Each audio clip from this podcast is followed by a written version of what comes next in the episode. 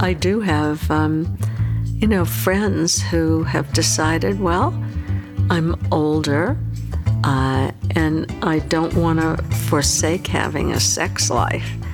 And that can be a healthy risk or an unhealthy risk, depending on how you go about it.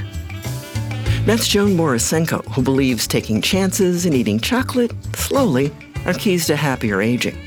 This is Dropping In from Omega Institute a podcast that explores the many ways to awaken the best in the human spirit. I'm Karen Michelle. This is a spoiler alert about a different podcast you may want to check out. It's called The One You Feed. The title comes from a parable about the two wolves inside of us the one identified as good and that other bad. They battle. The one that wins is the one you feed. You decide. And for some great guidance along the way, Listen to Eric Zimmer's talks with all sorts of people with advice for living a fuller life. Subscribe on your favorite podcast app. Consider it a meal for your inner wolf. Joan Borysenko, doctor as in PhD, is a Harvard educated cell biologist, a psychologist, and self described practical person. That's what led her to be a pioneer in recognizing, connecting the body with the mind in all ways physical, emotional, spiritual. That unity is what she emphasized in her workshop at Omega Institute, Aging with Sass and Class. There was plenty of, well, sass. As we, you know, stress a little less and enjoy a little more, we become more sane and a little sillier. Who's, who has a better sense of humor now than when they were young? Anybody?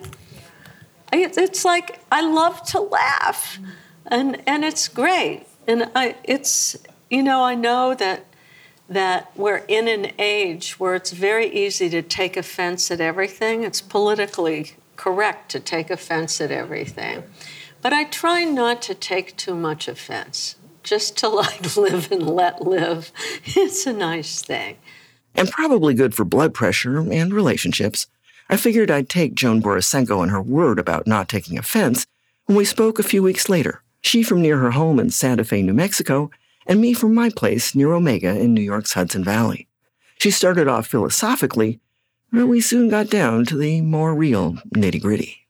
So at 73, I think to myself, ah, the process of aging, like the mellowing of fine wine, uh, getting much more in tune not only with our own bodies and minds, but with what's going on in hopefully our family, our community, and our world.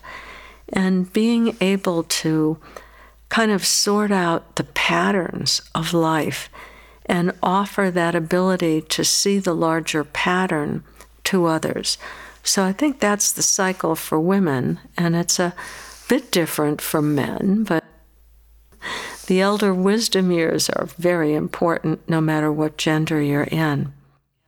But but back to the elder wisdom you're referring to people as fine wine. We're not all fine wine. Some of us are just vinegar. Some of us, you know, the cork pushes itself out, it gets bad, it's not worth aging. And you're implying that we're all fine wine, and that all of us, as we get older, become wiser. And yet I doubt that's true.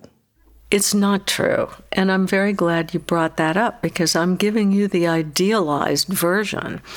And I think it's important, in fact, and it's a very big part of my work, to look and see what happens when the aging process is afflicted, curtailed, and not only ends up as vinegar, but ends early and curtails the ability to heal.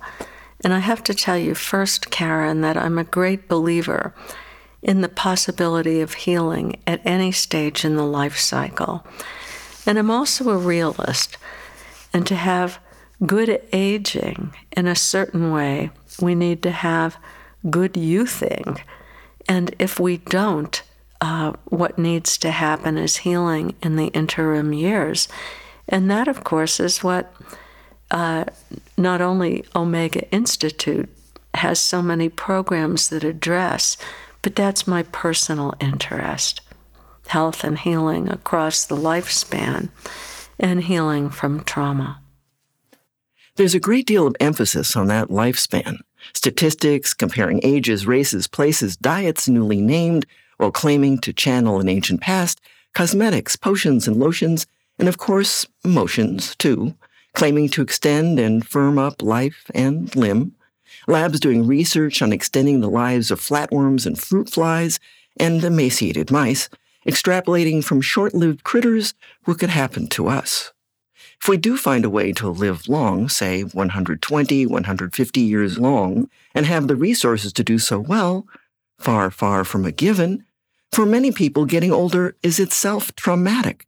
In his book, The Longevity Economy, Joseph Coughlin, who founded and directs MIT's Age Lab, writes that old age is made up, is what academics call a social construct. Given advertising and what's to me creepily referred to at gerontology conferences as reframing aging, millions of people literally buy in. Now, is there a goal to live longer or just to live better? What is the point of longevity? People have very different goals, don't you think? First of all, uh, I think many people, many people, as they grow older, um, are certainly concerned with their mortality and simply want to live longer uh, because, well, they have family, they have friends, they have things that they enjoy. Other people want to live longer because they have fear of dying. Some people want to live longer because they feel they have such a mission, such a purpose. And by the way, what the research literature says is people of a strong sense of purpose do live statistically longer than people without a sense of purpose. And uh, we have many reasons. Some people, however, don't want to live longer. And when illness happens, that changes up the equation a lot. Ah, equations, the balancing of yin, yang, earning, spending, saving, as if with a world not yet ready to receive and support an aging population, in the U.S. alone, there'll be a projected 1 billion residents aged 65 or older by 2030, nearly twice as many as there were a mere 15 years before. Blame the boomers. I'm curious if you particularly have any sense of the statistics, they're coming in rapidly, that boomers, and I guess you're at the forefront of the boomer generation. Would that be correct? Yeah, technically, I'm a year too old to be a boomer, but they've adopted me. You're nearly a boomer then. I'm not going to cut a month here or something or a year.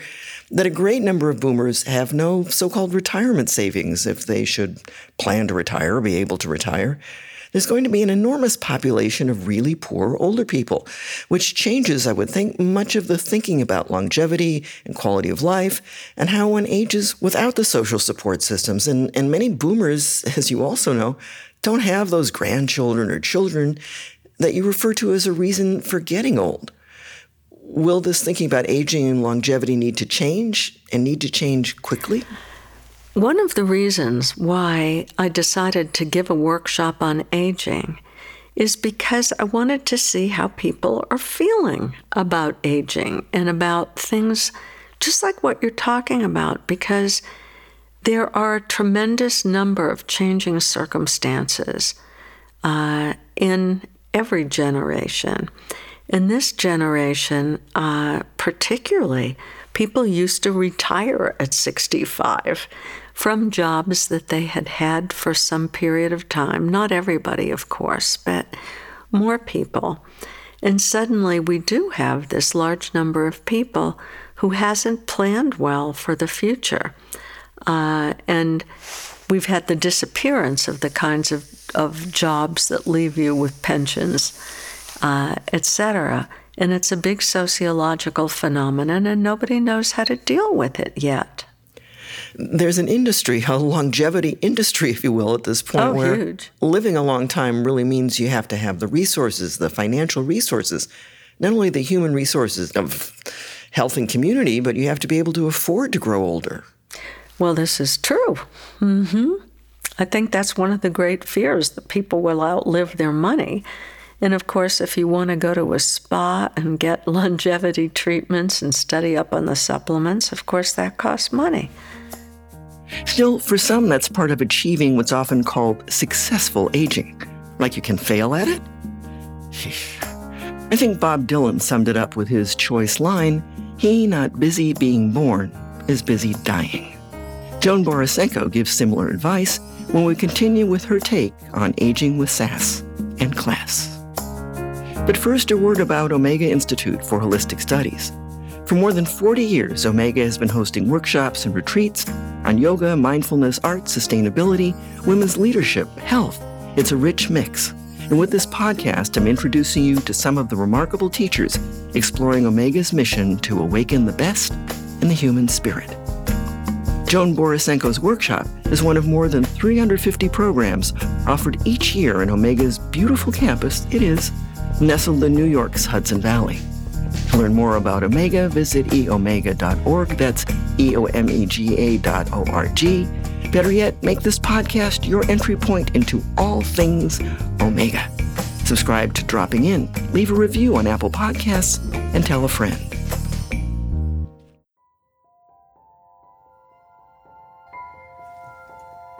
There's a curious romanticism attached to truly old people. That is, if they're not ignored, an assumption that wisdom, a certain Obi-Wan Kenobiness, comes with the wrinkles. Joan Borysenko says that, well, why not? And if not, then, yeah, make it so. You, you said that aging is a time, and I'm going to quote you, when the potential for transformation is very great for all concerned. The alchemist based metal into gold. So when you say the potential for transformation, other than let's say the transformation that gravity has, what do you mean by that? I'm a, I'm talking about the kind of transformation which can be emotional, which can be spiritual, which happens sometimes as you begin to look back over your life and you begin to see, hmm, there's all kinds of interesting patterns that have woven into here. And then there are some loose threads. Maybe there's a person um, in your life, I call these sacred enemies, who was somehow or other a problem for you. You might have been a problem for them too. But you never kind of found a way to integrate that into the story of your life. Correct me if I'm misunderstanding, please. Are, are, you suggesting that a person can essentially rewrite the narrative of the life they've already had? Yes, yes, absolutely. We can rewrite the narrative. And uh, I probably do four or five workshops a year about either rewriting the narrative of your life or um, writing memoir from that point of view. Okay, excuse my cynicism, but in these times it's hard not to be. So it's almost like fake narrative instead of fake news. You're changing your truth. Is that the case? No, they're actually finding the truth. Um, you, you, you're a great interviewer. I love this. You're not changing the facts. The facts are the facts. You can't change the facts.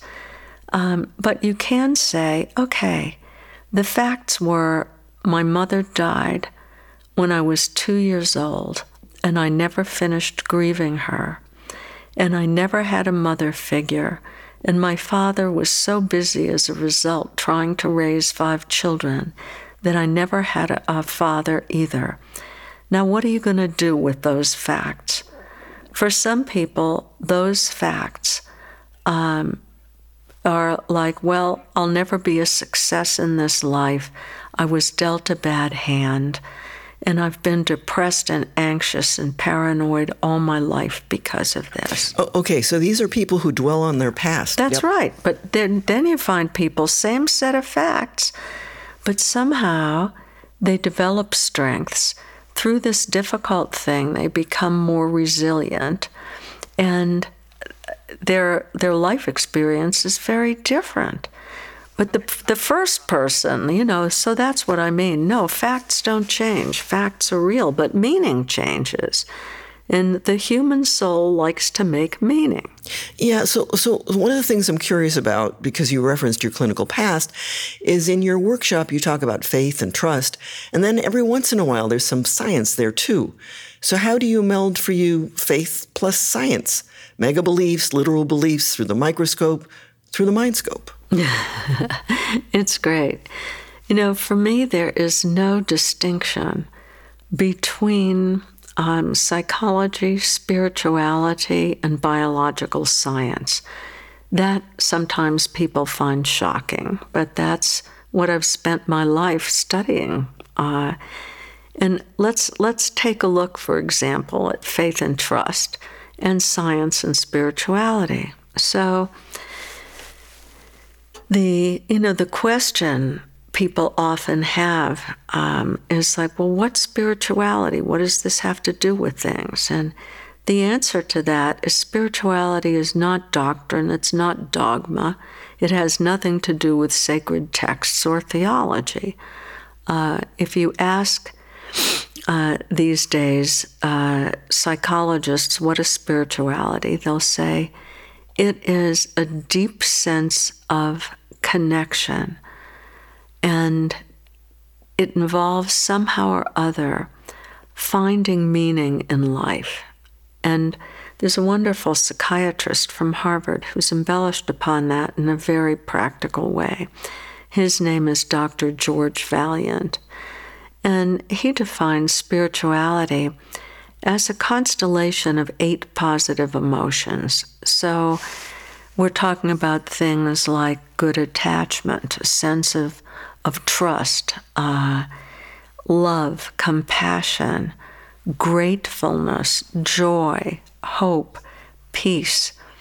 And what his premise is, is if psychology and psychiatry would spend more time helping people to discover this constellation, these are all what we call pro social emotions. They help people connect with other people if we spent more time on those and less time on negative emotions, then people would make a lot more progress in terms of being able to be present and being able to be joyful, hopeful, etc.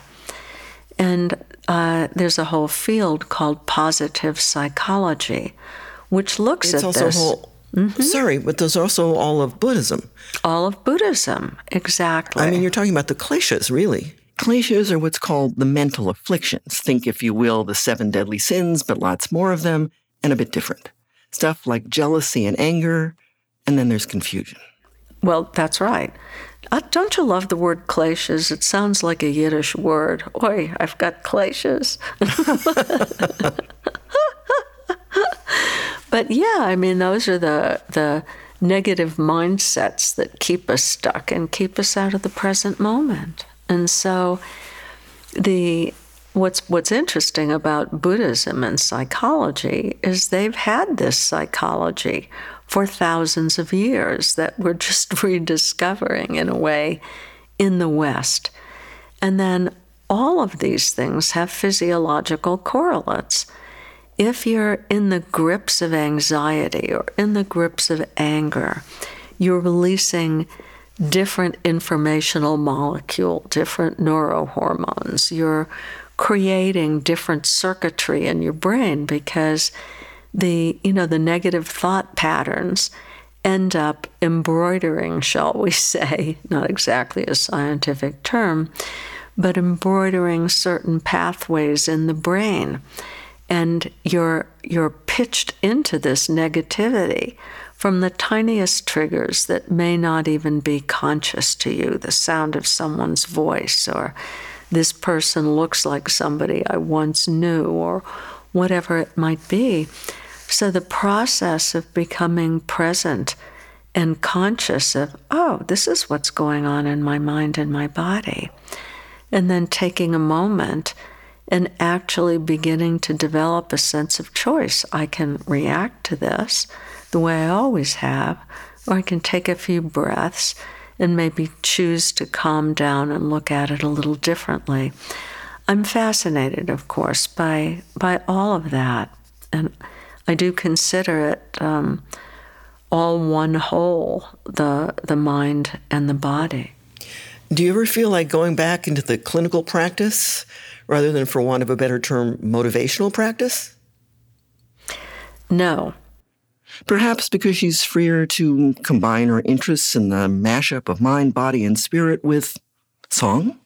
So um, I'll sing it, and then this side will start, and then this side I'll tell you when to come in. It's very simple. I am remembering who I am. I am remembering who I am. Remembering, yes, but also being fully present, moving ahead, taking risks, whether, as Joan Borysenko mentioned in her workshop, her husband's welding and Spanish classes, or something potentially way more vulnerable at any age. Having sex without a condom. there you go. But I do have, um, you know, friends who have decided, well, I'm older uh, and I don't want to forsake having a sex life. And that can be a healthy risk or an unhealthy risk, depending on how you go about it. Sure, post menopause, pregnancy isn't the worry, but STDs still are. And as so called seniors behave more like, oh, college or high school seniors, and as both sexuality and aging get reframed, reconsidered, reenacted, so are some of the many pleasures of life. Joan Borysenko told the workshop that for her, showering is a form of meditation. Another one is the eating of chocolate, which is a sacramental rite because there's nothing worse than you get a nice chocolate bar and you're busy like watching the television or reading a magazine and all of a sudden half the chocolate bar is gone and you never actually enjoyed it. So um, i like that vosges chocolate. Uh, i don't know if you've ever seen it. It's a young chocolatier and on the back of the the um, cardboard container for it it's a whole thing about how to mindfully enjoy the chocolate, starting with smelling it, scratching it a little so more of the fragrance comes. After a bit, snapping it and feeling how it's the, the actual sound and feeling of how good chocolate snaps. Then, what it is to put a tiny bit in your mouth and I don't actually eat very much chocolate because I'm really satisfied, like with a single piece of that. That's it. So it's great. Uh, it Vosges, V O S G E S. My very favorite is the chocolate peanut butter bar. yes, this is a full service workshop on aging. As if to counter the joy, excuse me, the meditative quality of chocolate consumption, and I'm not one to argue against it, Joan Borysenko went on to talk about caloric restriction as a way to live long and lean. Many years back, I visited the Southern California home of a pioneer of that belief, Dr. Roy Walford. I asked to look in his fridge. Not much to eat, but a half bottle of Riesling to drink. It was worth the calories, he said. So, you in the workshop, you ask groups to come up with an answer to the question what they fear most about aging. What kinds of answers have you gotten in the years you've been doing these workshops? What do people fear? But I'd say the greatest fear people have in aging, the greatest fears are, first of all, physical, that, um, you know, the fear of the loss of function and the loss of dignity. Um, what happens when you can't go to the bathroom by yourself, for example? However, some of these fears are very interesting. The fear of being in a nursing home. Uh, one statistic is only 2.5% of people ever go to a nursing home, and yet it's such a huge fear that you would think that this was true of 90% of people. It is not. But people will often say, I don't so much fear death, but I fear the process of dying, the progressive loss of function, having to rely on other people. Pain. Pain is a, is a big fear. Uh, then other kinds of fears that uh, I think are, are important for people have been existential fears. What's going to happen when I die? Is there a heaven? Is there a hell? Am I going to make the cut? Those kinds of um, those kinds of fears. And then, of course, there's the fear of money. Am I, am I going to outlast my money? That's a very big and common fear. Would you suggest, this is just throwing this out here, that, that people, a, a memoir looks at the past, that they write there, I, I, don't know if there's such a thing as a promoir or something, uh, to allay those fears?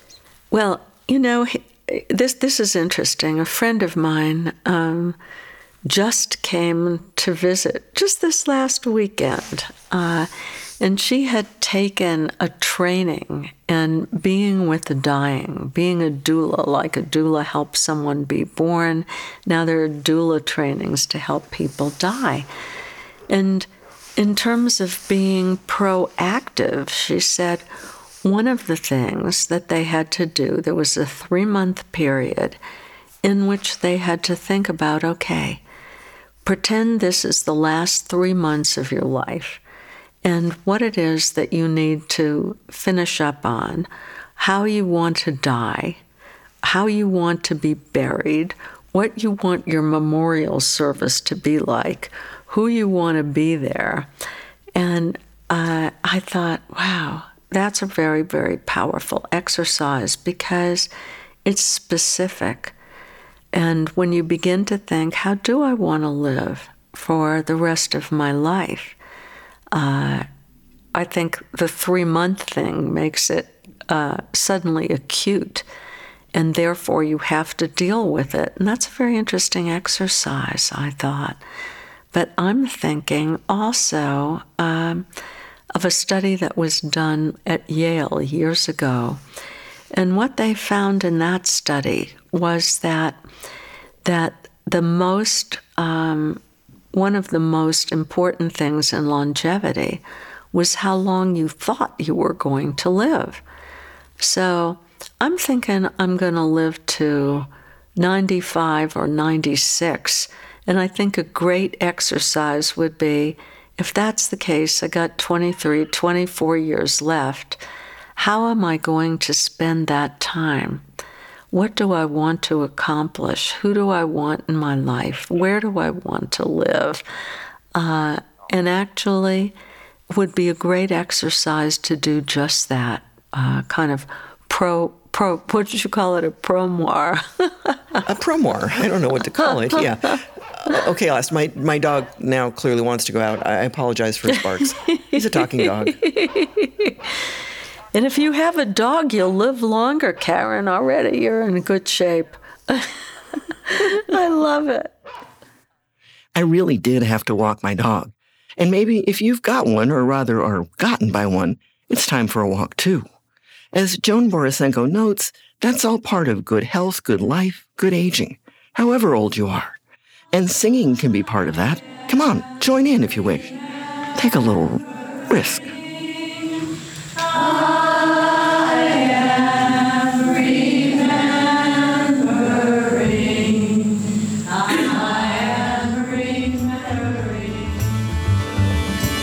Dropping In is a presentation of Omega Institute dedicated to awakening the best in the human spirit. If you like what you hear, tell your friends, leave us a review on Apple Podcasts. It helps new ears find us. And to learn more about Omega, visit our website at eomega.org. I'm Karen Michelle. Remember to check out The One You Feed. It's a podcast that'll feed you. Subscribe on your favorite podcast app. And to learn more about the show, go to www.oneyoufeed.net. Dropping In is written and produced by me. The editor is Catherine Stifter, the music and mix are by Scott Mueller, and Rob Harris is the executive producer. Thanks for dropping in.